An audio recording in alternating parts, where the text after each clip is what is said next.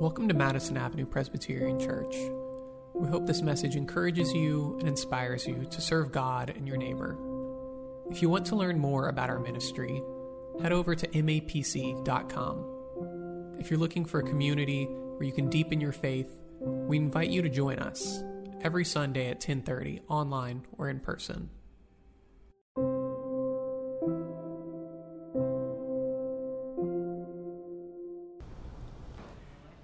Gospel reading today comes to us from the Gospel of Matthew, the fifth chapter, beginning with verse number 38.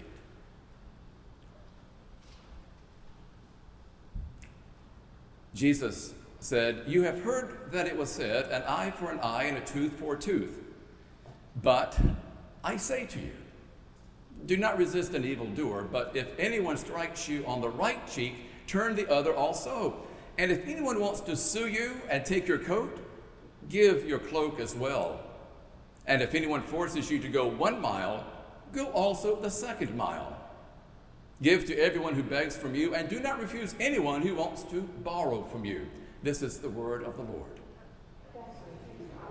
Amen.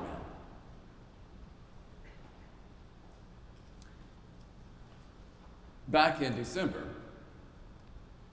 Donald Trump Jr. made national headlines. He was speaking at a West Coast gathering of young conservatives, and he fanned the flames of our prevailing us versus them mentality. He urged his audience to band together, and then he added, We have turned the other cheek, and I understand sort of the biblical reference. I understand the mentality, but it's gotten us nothing. Turning the other cheek, it's gotten us nothing. Now, as you can imagine,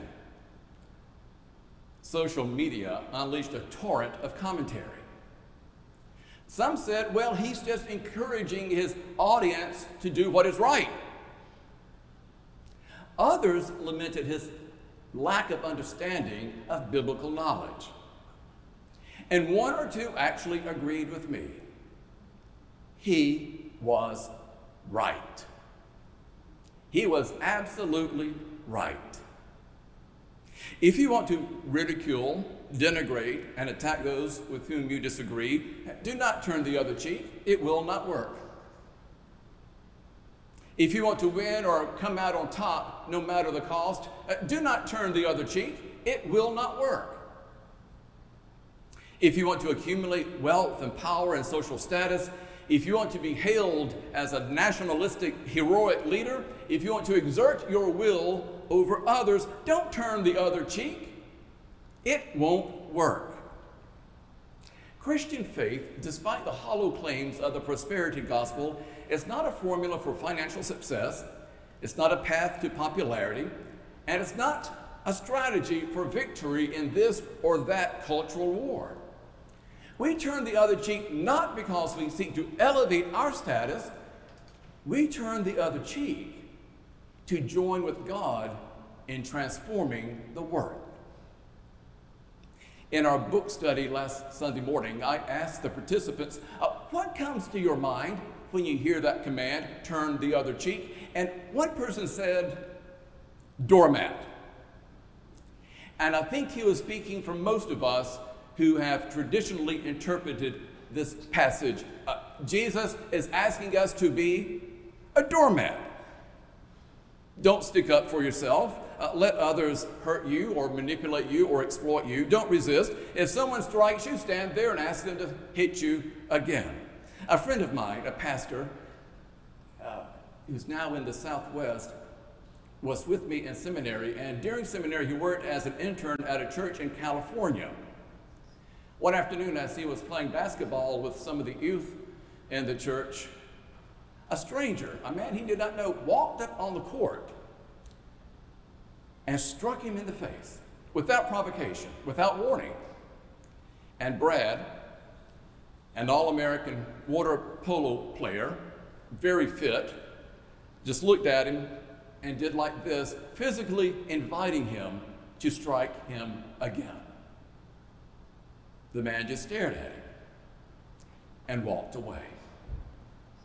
When many of us hear the command, turn the other cheek, I suspect that we envision a scenario similar to this. Uh, don't resist, don't fight, just stay there and take it. So if you are in an abusive marriage, don't leave, don't protect yourself, turn the other cheek. If you encounter a, play, a bully on the playground, don't take up for yourself, be the better person. Don't descend to their level, turn the other cheek. Or your ancestors were slaves in our country for hundreds of years. They were regarded as subhuman, sold as property.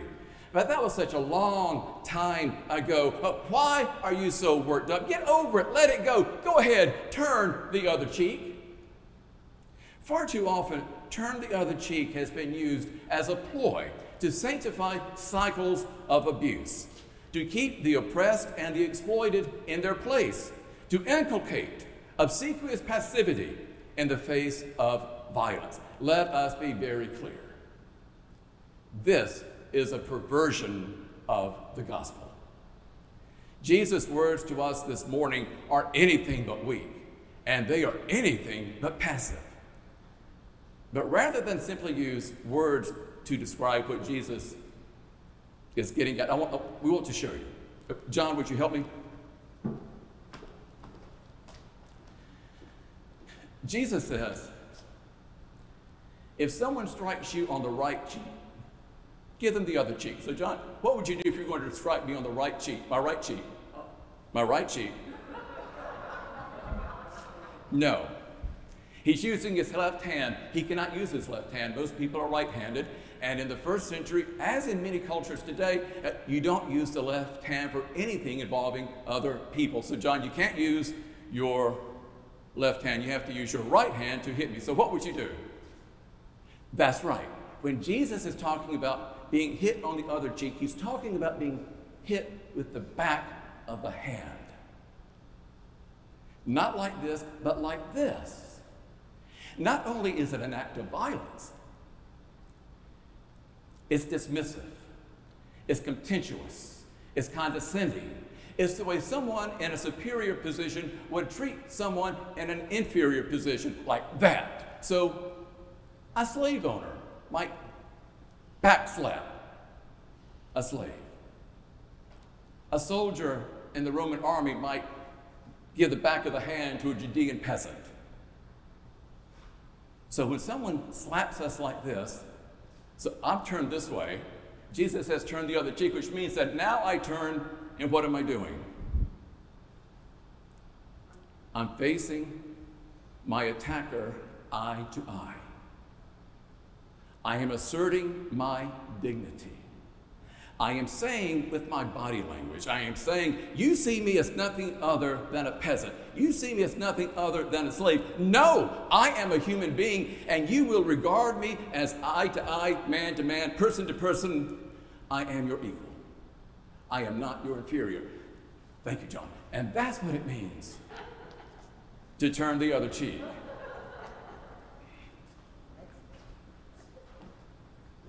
We rehearsed that three times this week so he wouldn't accidentally hit me.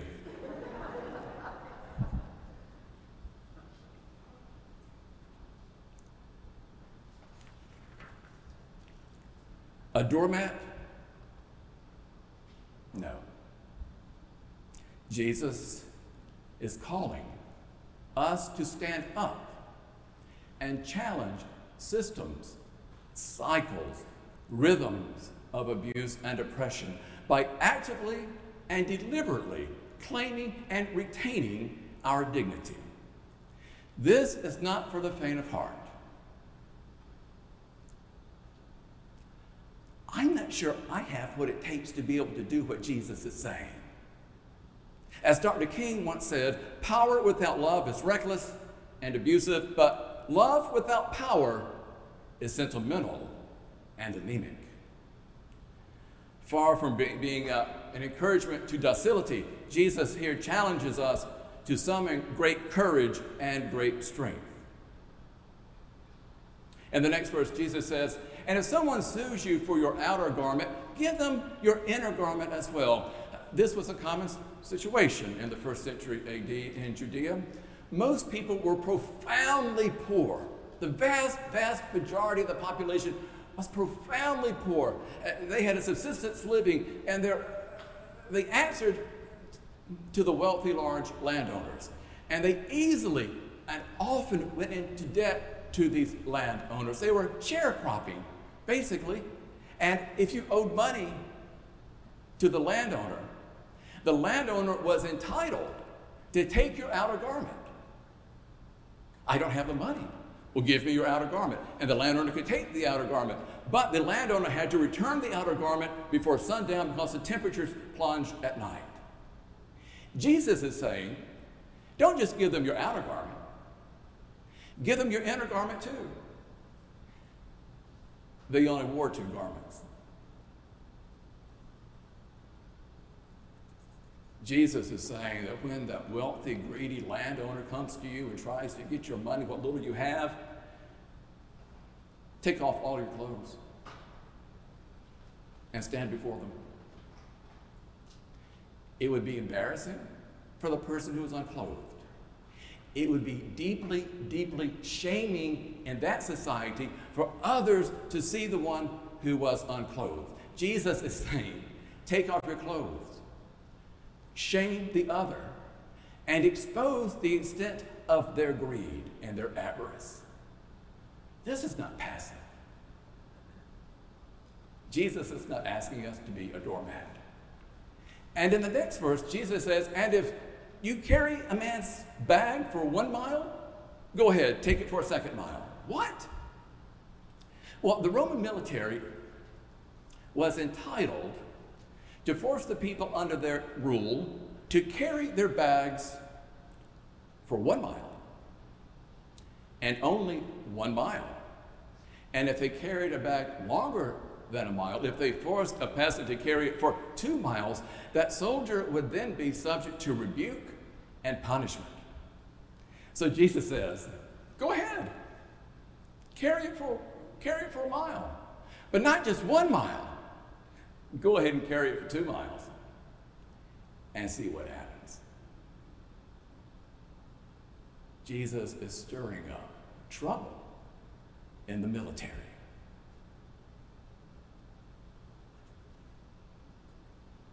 In these verses from the Sermon on the Mount, Jesus is training us to subvert systems of exploitation and tyranny and abuse and oppression through the use of non-violent resistance.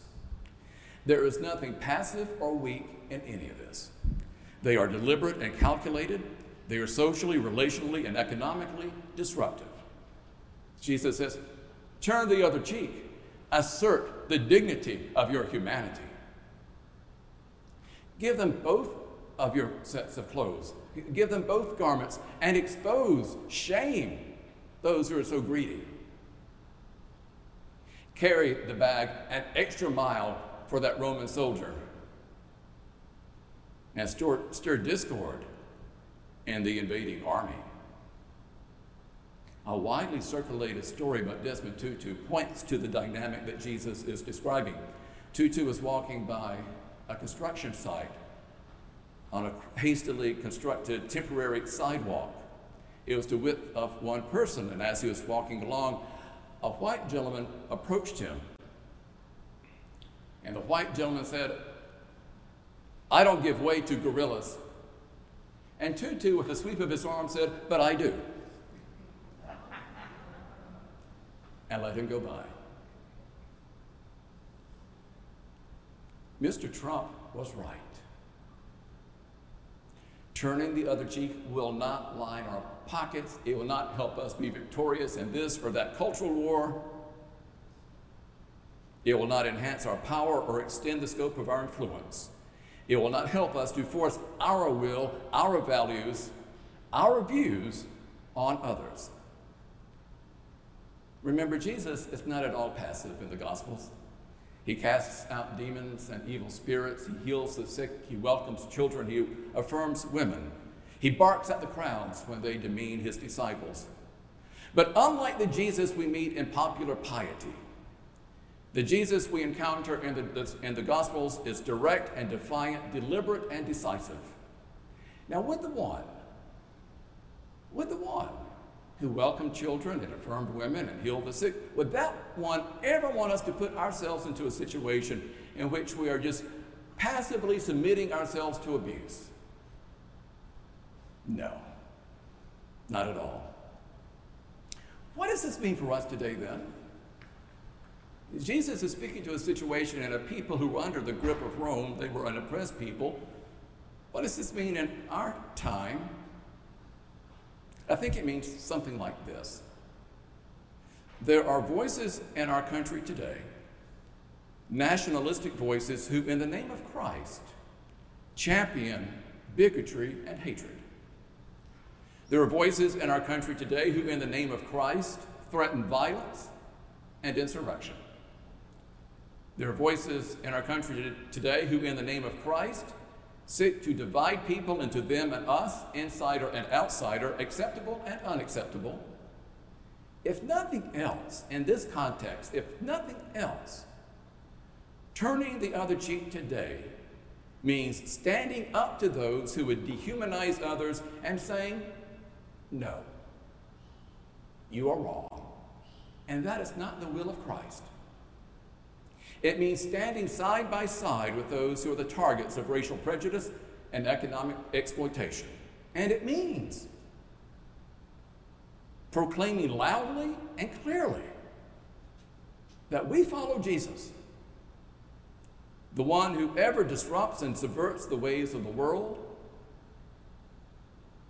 the one who loves us even to the cross. Amen.